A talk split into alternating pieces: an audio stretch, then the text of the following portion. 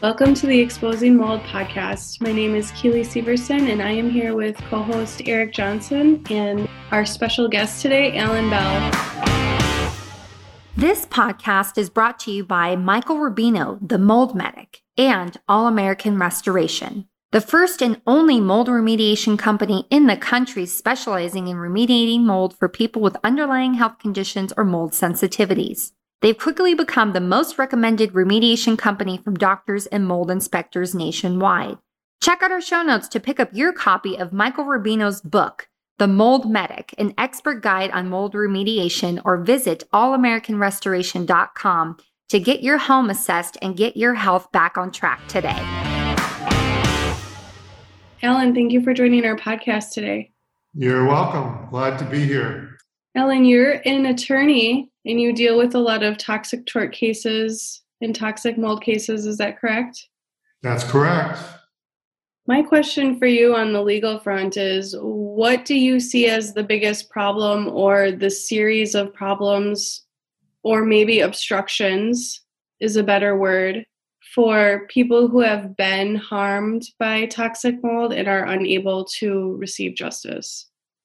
Well, that's that's quite a loaded question. There's a lot of obstructions. First of all, most of the people in the medical profession do not even recognize mold-related illness. Number one. So if you go to your physician or your local doctor, they'll say you have an infection or you have a virus or you have this or you have allergies. But most doctors are not trained to the concept or the reality that mold could, could be quite devastating to human health. It could even cause death. Why are doctors not familiar with this? It goes to medical school. They're not being taught this in medical school. The average doctor who receives a medical degree receives an average of six hours of, of instruction on how the environment impacts human health. Yet most disease and premature death is caused by environmental toxins that are found in our everyday lives for in, in our homes and our schools and our workplaces. So number one you're going to a doctor that doesn't understand this illness or the fact that somebody is injured by mold. Number two you go to a lawyer who says well if that if, if you believe that this is happening to you i need a doctor to testify as to this in court. And you're going back to square one where most doctors don't even understand this. But if you do find a doctor that does, and there are some some of them, uh, and then you find a lawyer that is capable of handling a case like this, then you need to prove it in court. And in order to prove it, you need to show the existence of mold through a, a valid test, usually conducted by a certified industrial hygienist. Most of these people who, who are advertising on TV that they could test for mold, they're not really qualified. And there's no special certification that's required. Any Tom, Dick, or Harry can go out and say, I'm a mold expert and pay me a $1,000 and I'll tell you if there's mold in your house. But unless they're certified, a certified industrial hygienist through the American Academy of Toxicologists or, or industrial hygienists, you may get a mold test that's inaccurate. So let's assume you get a mold test that is accurate, that shows the existence of mold. Then you go to your doctor who, who is one of these rare doctors who can actually test for this. You could take a urine test to see if there's mold metabolites that are uh, that are urinating out. And if they are, then you know that the mold that's in your workplace or home is getting into your body through what you breathe, through what you touch, and you're urinating it out. So then you go to court, and let's say you, you want to sue somebody. Most insurance companies won't even cover mold. So let's say I own a house, I'm a homeowner, and I have mold in my house, and I get sick from mold in my house. You go to your insurance company and say, please pay for this. Most insurance policies don't even cover mold. So you have no insurance, you have nothing to go after. So there's a lot of problems with mold victims finding justice in court. But I'm one of the few lawyers that take on cases that I could prove and I could bring in expert witnesses that I know doctors that I could call, expert industrial hygienists that I could call. And I'm one of the few mold lawyers that could put the pieces together if they're there. Thank you for answering that question. What would you say to not a homeowner, but a renter who was dealing with toxic mold in their rental in order to help them maybe gain evidence to get out of their lease or have a lawsuit against their landlord or force their landlord to repair the dwelling in a in a proper manner? First of all, if you ask the landlord to test for mold, they either won't or if they do, they'll find someone incompetent to say there's no there's no mold in your apartment. Yes. So I would hire my own certified industrial hygienist, and they could range in price anywhere from five hundred to a thousand, five hundred dollars to a thousand dollars, and uh, have them test your apartment. And if it's positive for mold, and you want to get out of the lease, you show your landlord the a copy of the mold report and you say get me out of the lease. If they refuse to get you out of the lease if they refuse, refuse to let you go that's considered constructive eviction which means you're basically living in a place that's unsafe. And when a landlord rents a place to you they indirectly certify that it's habitable but if you could show that it's uninhabitable and you show it to them and they still refuse to take you out of the lease, I would just leave and let them try and sue you for uh, rent through the end of the lease. And um, they won't be successful because of that mold report. Thank you for answering that. I know that you had an exposure when you were working in Florida from your office. Is that correct? That's correct. Do you have any residual symptoms? Because one thing that a lot of people may not be aware of is that an exposure from a long time ago can still affect somebody years later. So I'm wondering if you have continuous symptoms or if you have the type of sensitivity that so many people develop where they essentially become walking mold radars. Yes, I was poisoned back in 1989 in a brand new building. My office was located. I also was working in a courthouse that was completely loaded with mold. They've since knocked down the courthouse because they couldn't get the mold out of it. And hundreds of people in the building, in the, in the courthouse, were sick. There was a few of them that died. So, as a result of my exposures, I still to this day have residual symptoms. I have fatigue. I feel like I have the flu all the time. And I am hypersensitive to many, many chemicals in the environment. It's called multiple chemical sensitivity, which is what I have. I'm also sensitive to mold. like many of your uh, viewers, you could walk into a place and tell them exactly if there's mold or there's not mold. You could feel it before other people can even detect it. So I'm on medicine. I'll probably be on it for the rest of my life. It's an anti seizure medicine called gabapentin, and that takes the edge off of it. I also eat really pure. I exercise every day. I sweat every day to try and get toxins out of me and I've gotten to the point where I'm I'm functional now, where I could actually go out and help other people. So I hope that answers your question. Yes, thank you. You are still practicing law in California, is that correct? I actually have represented victims all over the country. Okay. Uh, I live in California, but I also have a place in Florida, Utah, and I entertain uh, cases all over the country. We recently spoke with a, an attorney in Texas who is looking for other colleagues nationwide to form a referral network with. Would it be okay if we sent an introduction email between the two of you? I think I know who you're talking about. What's her name? Christina Bear. I spoke with Christina at length last week. She's a okay. lovely lady. She's extremely intelligent and we have already connected. I've also I also connected with uh, her colleague, a mold lawyer in Florida, uh, Robert McKee.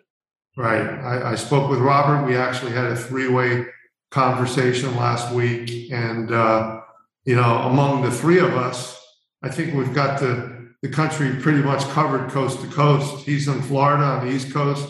I'm in California on the West Coast, and we got a, a nice gal in the middle in Texas. I love to hear that the mold lawyers are uniting. Yeah. I'd like to open the floor to Eric. Alan, I'm not sure if you know Eric. This is Eric Johnson. He is one of the original prototypes for the Holmes definition of chronic fatigue syndrome. So he was part of the investigation when the CDC was called in to essentially investigate a mystery illness. And I'm sure he'll have a lot of interesting questions for you. Yeah, my uh, question is you were made uh, ill by a sick building years ago before toxic mold was even a thing in the in the news. So can you tell us about your health journey and what it took for you to locate physicians who understood what you were talking about? You know, that's a very good question. And it's it calls for a long answer. And I'd be happy to give it to you if you'd like. Absolutely. Well, you know, you take yourself back to uh, the 1980s. I was an organized crime prosecutor. I was prosecuting Colombian cartel rings, rings and the mafia. I moved into a brand new building. Suddenly, I began experiencing symptoms a, a, a runny nose. I felt like I had a cold. It morphed into something that I thought was the flu. Nobody knew what was wrong with me. I went from doctor to doctor to doctor. The original diagnosis was chronic fatigue immune dysfunction syndrome. It's interesting because that was about the time that the that epidemic came out in, in Incline Village, Nevada, right? So I went to Mayo Clinic, Cleveland Clinic, National Jewish Hospital in Denver, Colorado, University of Miami, but that was the diagnosis. They said, go home and rest, you'll get better. Well, back in those early days, of course, they didn't know much about chronic fatigue syndrome. They thought it was viral in origin. But as it turns out, it wasn't a virus at all. It was the sick building that I was working in. And I found that out because one of the doctors that I went to for chronic fatigue told me that, you know what? Your blood test showed that you were poisoned. Do you know anybody that would want to poison you? He asked. And I said, yeah, they could t- take a ticket and wait online. All these Colombian cartel drug defendants that I was prosecuting, they'd all love to see me killed. So I sent investigators to investigate who poisoned me. And what we discovered was is that yes, I was poisoned, but it wasn't by the mafia. It was by the sick building that I was working in. And so back then, they didn't have mold tests like they have now. They don't have certified industrial hygienists that were readily available that they have now. They didn't have any doctors, no doctors that had any clue about mold illness at all. So I was basically floundering around. Uh, the doctors told me that because I had become hypersensitive to everything in the environment perfumes, colognes, hairsprays, automobile exhaust, you name it then I needed to sequester myself away from everybody and everything, or it could kill me. So they airlifted me into the middle of the desert, into the middle of the Arizona desert, into an 800 square foot bubble. And that's where I ended up. The only thing that was around this bubble was cactus. 50 miles in all directions, you saw nothing no roads, no schools, no workplaces, no people. It was isolated and desolate. And this bubble that I was living in was made out of glass, brick, and steel. That's it. No curtains, no pillows, no soft things to lie on. It was like a cold, austere jail cell. And that's where I ended up. So my wife at the time could not handle this. So she left me. It was just me and my little girl, a, a little young girl and by that time, I was in a wheelchair tethered to an oxygen tank. and I went down to 145 pounds. I looked like a concentration camp victim. I'm 185 now. This happened when I was 34 years old. Look at me, I'm an old man now, right? so I, have experienced this for, for, for a long time. But I decided to fight back because I needed to stay alive or my daughter would become an orphan. So what I did was is I picked up the telephone. All I had was a telephone. I didn't have a phone. I, I didn't have a fax. I had nothing. There were no computers. There was no way to communicate other than this in the middle of the desert. And with this telephone, this was my link to the outside world. Just like a blind man uses a cane to navigate, this telephone was my only form of communication. And I ended up getting to the top scientists in the world, from the National Institutes of Health to the Environmental Protection Agency to the Centers for Disease Control to top scientists from Harvard and Yale and Johns Hopkins and the rest of them. And I started a little charity called the Environmental Health Foundation. And I raised money through these scientists on my board. And I got some pretty important people behind this movement, including Al Gore, who was the vice president at the time, as well as Gene Cernan, who was the commander of Apollo 17, the last American to walk on the moon. And we raised money and donated it to research. And through that effort, one of the scientists turned me on to this anti seizure medicine that got me back out of the bubble. And instead of prosecuting one crime at a time that I did as a prosecutor before I became ill, I went after what I believed, and I still believe, is the ultimate crime. The crime against humanity, which we are committing against ourselves. We are poisoning ourselves through chemicals and molds and sick buildings and all kinds of stuff.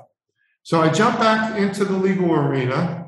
I'm sure you've heard of Erin Brockovich, and I hooked up and collaborated with that firm and began representing mold victims all over the country. And uh, that's what I've been doing over the past 25 years. And I've seen this arena evolve I've seen it not only as a victim, but I've experienced it as a survivor and as an advocate through the charity that I started. And I avenged my plight by going back into the legal arena, helping other people that have become sickened by the environment as well. Right now, I'm speaking with different producers to try and get a television series all about, you know, to tell widespread audiences what's going on out there, that we're poisoning ourselves with chemicals and molds and everything else. So here I am. I, I wrote a book. We were fortunate enough to watch it zoom up to the number one book, environmental book in the United States. It's called Poisoned. And there's a mold case in there that I talked about that if we could talk about later if you want to know about it, which is a sample of what's going on all over the country on all the thousands and thousands of people that are getting sick and even dying from mold exposure that I've gone into the courtroom with. So that's my story.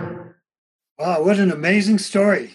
Incredible to be uh, living in uh, Arizona in a, a, bubble, so sick, and, and come back from that. That's just absolutely inspiring, astonishing. It blows me away that you're actually diagnosed with a, a syndrome that I started. So, are you a physician? No, I was a patient. You, I was the I was the first prototype patient prototype selected to represent the mystery illness for the chronic fatigue syndrome definition. Were you in Incline Village? Yes. Oh my God. That's really cool. yeah, I got to see this right from the start. Uh, so you know Dr. Cheney? Very well. Okay. I was I was his first patient. Wow. Do you still have chronic fatigue syndrome? No. Tell you the truth, when Dr. Cheney asked me to serve as a prototype for this this new syndrome that he, he wanted, I told him that I had already learned to recover as a result of mold avoidance. by staying out of sick buildings. And since I knew he wanted to look into viruses, I was afraid that this would derail his, his concept. And he said, No, that's that's not a problem. Researchers will come and they'll figure all this out and they'll study your case. And the mold and the sick building syndrome won't interfere. Strangely enough, nobody ever came back to Incline Village. No epidemiology was ever done, and nobody found out about the, the sick buildings. You know, you and I have had a very similar experience because back, you know, in those early years, both you and I were were were diagnosed with the same diagnosis, the chronic fatigue syndrome, and both you and I were told by doctors that it was caused by a virus. And both you and I have improved by finding out ourselves that it wasn't a virus at all, that it was the environment that hurt us. Yeah, there were several of us, of us in Incline Village. We've got a desert very handy. I mean, uh, up past Carson City, we can go right out to the desert and it's just barren, nothing but sagebrush. And that's what we did. We could drive an hour to the east and be out in the desert and start feeling so much better. And it was such an amazing therapy and it did so much for us. Whereas Dr. Cheney and Dr. Peterson, all the doctors, they couldn't do anything. So that's what we did. And that became our therapy. And we would come back and try to tell the doctors about this. They didn't believe us. I understand. Listen, a large number of audience members have been reaching out after hearing my tragic COVID story of losing my family member because the hospital treating her refused to provide her the medication she needed to fight the virus. I appreciate all of the love and support. And my biggest piece of advice, advice that I've been providing over and over again, is to begin multi drug treatment day one of COVID symptoms. At mygotodoc.com, you can obtain help from Dr. Syed Haider, who has treated over 40,000 COVID and COVID long haul patients with zero deaths. Yes, you heard me. Zero deaths. That's an impressive track record for sure. Once you sign up to become a patient at mygotodoc.com, you can send free messages to Dr. Haider's care team forever and obtain prescription medications from the most affordable pharmacies in the country that ship right to your door and you don't have to deal with price gouging or corporate pharmacies that stop you from receiving the life saving medications you need. Now, although we're hoping, fingers crossed, that Omicron means the end of the pandemic, many researchers are predicting another wave in a few months. That means high risk patients need preventative treatment or at least meds on hand so they can start treatment fast. Low risk patients often benefit from off label meds because they can prevent long COVID. A recent article in Fortune magazine states that one of the pandemic's biggest mysteries, the symptoms of long COVID, may be playing a huge part in the millions of missing workers. Over 100 million Americans report having lingering effects of the virus. Now, thankfully, after learning all that I know and going through all that I went through, I signed myself and my family up for mygotodoc.com and stocked our medicine cabinets with all of the life saving medications I wish I had for my deceased loved one. Please learn from my mistakes and prepare yourself today. MyGoToDoc.com is your go to resource for COVID 19. So I, I saw that uh, Dr. Nancy Klimas is, is in your book. Did you see her? I did see her. I, ta- I, I saw Nancy many times. I was a friend of Nancy Klimas. I'm, we're friends. She was a professor at the University of Miami, and I am an alumni of the University of Miami. Uh, I am also on the President's Council of the University of Miami, and it was that connection that brought us together. And I put a, an environmental health summit on back in 1994 at the Biosphere 2 in Arizona, and Nancy Klimas participated in that event. I have a 12 minute video on it. I could I could actually uh, uh, send it to you on Dropbox so you could see that summit that I put on. I brought together the top scientists on the planet. But yes, I do know Nancy Klimas. She does know me.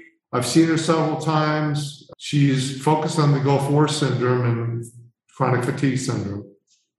What did she have to say about your case? She she took blood tests. She said that I had an activated immune system, but she doesn't know why. Okay. I told her that I was hypersensitive to everything in the environment. She said, yes, there's a subset of patients that are hypersensitive. She's since left the University of Miami because they would not give her sufficient funding. And she's now at Nova University, which is in Fort Lauderdale, which is 30, you know, 30 miles away from the University of Miami. Apparently she got big, big funding there. But I don't know what she's doing now, but whatever she's doing, it doesn't seem like she's had any breakthroughs in treatments. Her focus was not on the environment causing this syndrome. Her focus was on the environment managing the, the, the syndrome. So I don't think she's she. I don't know what her position is on environment actually causing this. So. Well, I put together a, a little thing that I call the chronic fatigue syndrome history mold tour where I would take people diagnosed with chronic fatigue syndrome by various doctors all over the country, and I would take them to the very places that baffled Gary Holmes and the Cheney and Peterson into creating this new syndrome. And these are buildings where Stachybotrys was identified, the dreaded black, black toxic mold, and it would make an instant believer out of them because people would start screaming. And I go, there you go. That's the stuff. I avoid that like plutonium, and it really seems to help. Do you still live there in Nevada? Yeah, yeah same place. I'm in the same place I was 35 years ago. Well, well, if that place made you sick, how come it's not making you sick now? Oh, it was never in my house. Like the uh, original clusters, their houses were fine. It wasn't in the, the houses at all. It was in the schools. It was in the casino. Did you work in a school? Did you work in a casino? I mean, I was a student at the school and I worked at the casino, yes. Okay. And some of the workers that are in, in the book Osler's Web, the great history about chronic fatigue syndrome, these um, two people who worked down in the moldy bottom floor that had all flooded out, the carpets were moldy as hell. And that was the funny thing, is it wasn't the people staying at the hotel that got sick. It was the people working there. It was just employees. And that should have been a tip off that they were exposed to something on a chronic basis in that building. And they knew what it was. And they told me, sure, everybody knows the place is moldy, but if we talk about it, we'll be fired. Well, when the mystery illness hit and everybody got sick, yes, there was a virus. It was a nasty virus, but the chronic fatigue syndrome was coined on the basis of who didn't recover from that virus. And all the people who failed to recover were in moldy buildings. So these people did the same thing I did and wanted to try to escape.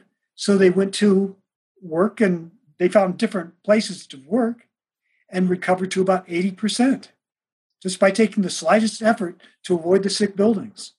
And the mindset of the doctors was well, we've got to find that virus and we're not interested in people who recover. Chronic fatigue syndrome is by definition chronic. So we're only going to study people who don't get better. So ne- they never wanted to hear any stories from those of us who took direct action to evade these toxins and had a spectacular recovery. Yeah, it's it's, it's a crime what's going on. Uh, you know, to me, the answer is follow the money. If you follow the money, you can better understand why this widespread issue is being swept under the table. It's being swept under the table because the landlords don't want to pay for anything, the insurance companies don't want to pay for anything, the property owners don't want to pay for anything. The doctors are being trained to push drugs, they're not being trained to help prevent illness because the curriculum that's designed in the medical schools is designed the most influential powers over the curriculum in medical schools are the pharmaceutical companies. And they want to push their drugs. So they're teaching doctors how to push their drugs upon the patients, as opposed to medical schools teaching doctors how to prevent disease to begin with. And, it's a widespread problem. And it all it all starts when you follow the money. So when you follow the money, you can understand why doctors are not being taught this, why they can't recognize it, why lawyers won't take these cases because there's no pot of gold to get. There's no pot of gold to get because insurance companies won't insure mold recoveries.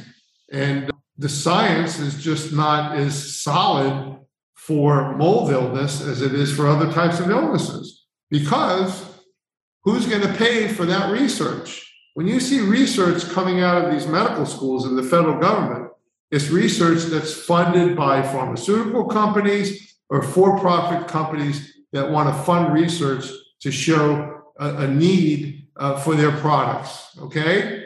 But when there's no p- power with money that's trying to, you know, who, who's the power with money that would want to fund mole research? Nobody. There's nobody with, there's nobody that's got money okay, that I'm aware of that's got a vested interest in funding mold research. And because of that, there's not that much research in that. And because there's not that much research, okay, there's not that much science behind it. And there's not many medical doctors that can testify to that because the science isn't there. The science isn't there because nobody's funding that science. So it's all about the money. I hope I didn't confuse you, but no, I've I've I've been over this. I mean, that's a great theory, and I'm sure that is a major major part of it. No doubt that the primary hindrance to research is the lack of funding and the vested interests that want to prevent any good progress in this this realm. That's and yet, right. I would also like to study the mindset of researchers because, as I say, I was taking people on this mold tour and one of the people was a writer, science writer, has done uh, work with the Tribune and the Washington Post, Julie Rehmeyer. She's a writer for chronic fatigue syndrome and written a lot of really good stuff on it. And I took her to the sick buildings and I turned her into a, a mold avoider. It, she became an instant believer. And she wrote a book called Through the Shadowlands, describes going out to the desert to recover, as some of us did, and Dr. Nancy Klimas read the book and finally has started to look into mold. But here's the thing I've, I've met Dr. Klimas and I told her the, the whole story. So she knows about mold at ground zero for chronic fatigue syndrome. She's fully aware of this. And yet she never told anybody. She never looked into it and she never took any interest. And I like Dr. Klimas. She's a wonderful person she's a great researcher. She's done all this incredible stuff. And yet, for some reason, and it, I, it doesn't make sense that it's the money, something shut off her mind to this. The money. Really? Yes. I know Nancy. Look, look, researchers follow the money. She left the University of Miami to go to Nova University because she was offered a lot of money by Nova to run this program. She was offered a lot of money for research and everything else. Okay? If there's no money that's being offered by mold people, they're just not going to do it. But she could tell people about this for free. But she's not going to tell it if she doesn't have the science to back up what she's saying. Well, you know, the point of the syndrome is because there is nothing in the literature, no science. That's and that right. was that was the deal. It was to get researchers started in, into looking into this. And that's why I say the root of the problem is the money. And if you don't have money to fund, re- hey, listen, if I had $5 million right now and I called up Nancy Klimas on the phone, I said, Nancy, I have $5 million and I want to fund a research project. I want to give you the money and I want you to research mold's impact on human health and how it might be related to chronic fatigue syndrome. She'll do it. She'll take the money and she'll do it. Oh, how disappointing. And then, based upon that research, then she'll say, Look at this research that I've done. It, it shows this. And now I'm going to now I'm going to communicate this, this science that I've just created to my peers. I was really hoping to get her interested because she knows so many people. She's been in this field for so long. And because I took people with Gulf War syndrome, I took soldiers from Desert Storm on this mold history tour. I took them to the same buildings and they reacted in the exact same way as people with chronic fatigue syndrome. Look, there's different, within the scientific community, there's different factions of scientists. They're not all on the same page and they're all researching different angles. There's another big, huge group in California. It's headed at Stanford University. Okay. His name is, he's a doctor. His name is Dr. Ron Davis. Ron Davis. He's an MD, PhD. Uh, I know the lady that that funded this whole charity. Her name is Linda Tannenbaum. Tannenbaum. I know Linda. I met her. Okay. Yeah. Tannenbaum is a firecracker.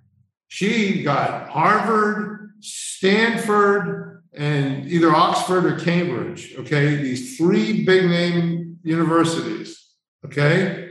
But they need money they funded they, they have money. I think she's raised $10 million or something like that which is a drop in the bucket. But look you know that ron davis's son has a severe case of chronic fatigue syndrome.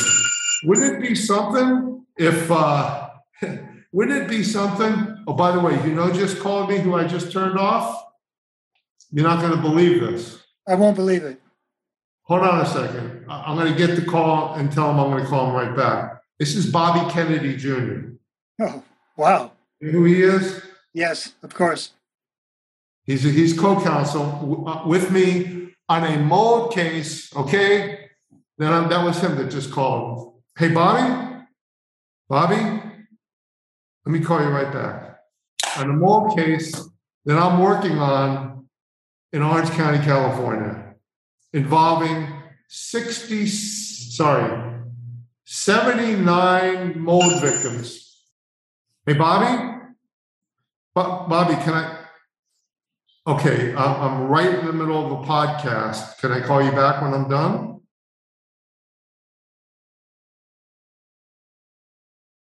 Uh, well, what property damage? They don't. They're, they're renters. They don't own these places. I'll look at it. Okay, thank you. Bye bye. Sorry about that. No problem. Uh, who better to be interrupted by? but uh, check this out. You're not going to believe this. I've been down to Stanford half a dozen times, told my story to all those researchers. In fact, I even presented down there. I made sure all of them knew it. And Dr. Davis invited me to his house. So he wanted to see if I could sense any mold as, as a driving force in his son's illness. Right. Well, you know, when we're sensitive at this level, we can be affected by entire regions, you know, not just a house, as in the other, you know, clusters of chronic fatigue syndrome all around me. It wasn't in their house, it was occasional exposure and contamination. And I had to say that Dr. Davis's house, it actually felt okay. Yes, there was some mold there, but it was mostly the common fairly ordinary stuff that doesn't bother me too much. However, the area in general had sufficient toxicity, chemicals and mold and substances from the emitting from the sewer system that I told him when I was at my worst, when I was at the point where I needed to go to the desert to get a break from this, I could not recover at the level of exposure that exists in your neighborhood. And he did not accept that. He doesn't believe that that level of reactivity is is real, essentially. So yeah, he knows my story, and I've been after him to look into it. And I'm getting more support now, and more people are backing me up on this. And who knows, maybe we'll get him to look into this. But at, at this point, we're our level of reactivity is slightly off his radar, and he just doesn't see a connection between his son's case and our stories. Well, when you went into his son's room, was it toxic in his room? Actually, it wasn't bad. I even laid down and sniffed the carpet. And I'm going, wow, as, as far as places go, this really isn't too bad. However, I spent a lot of time going around his neighborhood, and it turns out that there is at least half a dozen sick people, bedridden, similar to his son, in that neighborhood. And I said, I believe that this area in general is problematic. And the people who are bedridden here, if you gave them a break by getting them out to a pristine location for a month or two, maybe they could get on top of the power curve and you know, break this cytokine cascade that's keeping them from detoxing. Well, you know, I think that this COVID thing with the long haulers is going to generate a lot of research into cytokine activation syndromes that's similar to what mold victims experience. And I think a lot of this COVID related research could very well benefit the mold victim community. Absolutely. Yeah. What a what an amazing thing. I mean, to, to hear your story, and it is absolutely so concurrent. I mean, just so identical to what we went through in the original chronic fatigue syndrome out, outbreak. So now all we need to do is put the pieces of the, the puzzle together and, and make people aware that this history exists. Oh, yeah. Oh, yeah. I mean, I have a website. I speak uh, at college campuses, I speak at medical schools. I actually teach medical doctors. Uh, I tell, I share my story. I, you know, I have a PowerPoint presentation showing them the bubble that I lived in, so they could actually see graphically the horror of what these victims go through, and um, talk to them in their language, in their medical language. Alan, if somebody wanted to book a appointment with you or set a date with you to come give a presentation to learn in an educational manner, what would the website be where they could locate you? Well, my website is alanbell.me. So it's just A L A N B as in boy, E L L dot me, M E, not dot com, dot me. You see the website, You'll see my story. On the website, there's a link to my YouTube channel.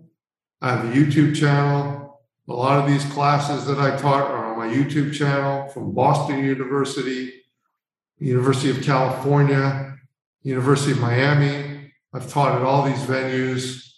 A lot of all of those things are on my on my YouTube channel. And that's you know, that's how you can get in touch with me. My book, you can get a link to the book if you want to read my book. There's a chapter in the book about a mold case that I handled, which is a very, very sad case. It was a case that I handled in Bakersfield, California. There were 67 people that got sick from mold exposure. They were living in low income housing, and the, uh, the property owner and the management company covered it up. And we found a whistleblower that uh, was able to blow the whistle, and no doctors would help them, no lawyers would help them. I took the case. I flew in a doctor from upstate New York to examine all of them. We put the case together. There was actually an infant that died from mold exposure in that case, and dozens of other children that were hospitalized from mold exposure in that case. And it was such a sad case that it ended up all over the media. It was on the uh, CBS early show, the Sunday morning early show, which was on national television. It was so horrendous of a mold case. That's on my YouTube channel. I did I did see that in the YouTube video and that was absolutely heartbreaking that story. Alan, we will link we will link your book and your website in a copy of today's show notes and I just want to extend a sincere thank you today for you joining our podcast and sharing your story and having a conversation with us. And I look forward to connecting with you more in the future. You're so welcome. And let me take this opportunity to thank both of you for being emissaries and messengers in this so important, so much more, so much important issue. By you disseminating this information, by the guests that you put on these shows, uh, in your efforts, your tireless efforts, and what both of you do it's it's so it's so great what you guys are doing, and, and thank you, thank you so much. for getting the word out. I'd like to add in here a point of interest that the uh, Center for Disease Control and NIH officials, I personally made sure that they were completely aware of this. So they, they know about this evidence. And right now they're just saying that they have no clues, nothing to research. They don't know where to start an investigation when they could not be more aware that toxic mold actually started this syndrome. So if you go to my YouTube channel, uh, there's a 12 minute video called The Silent Epidemic. It's a video of all the scientists that I brought together from the National Institutes of Health, Centers for Disease Control, to the Environmental Protection Agency. And I brought all these scientists together, and you hear what they had to say on this video at the Biosphere 2. These scientists that I brought in are so much in agreement that these toxins are killing us, but they just don't have the funding to do much with it. But if you watch that 12 minute video, it'll blow you away. I mean, these are the top scientists on the planet, okay, that I brought together. And this video has them talking about this widespread issue. And they're on board, they get it. The administration that you might have been speaking to are one thing, but the scientists themselves, in my in my experience, these top level scientists are good people. They're real people. They really want to do good. They really understand that this is a real problem, but they need funding and they're not getting it. And that's the problem money.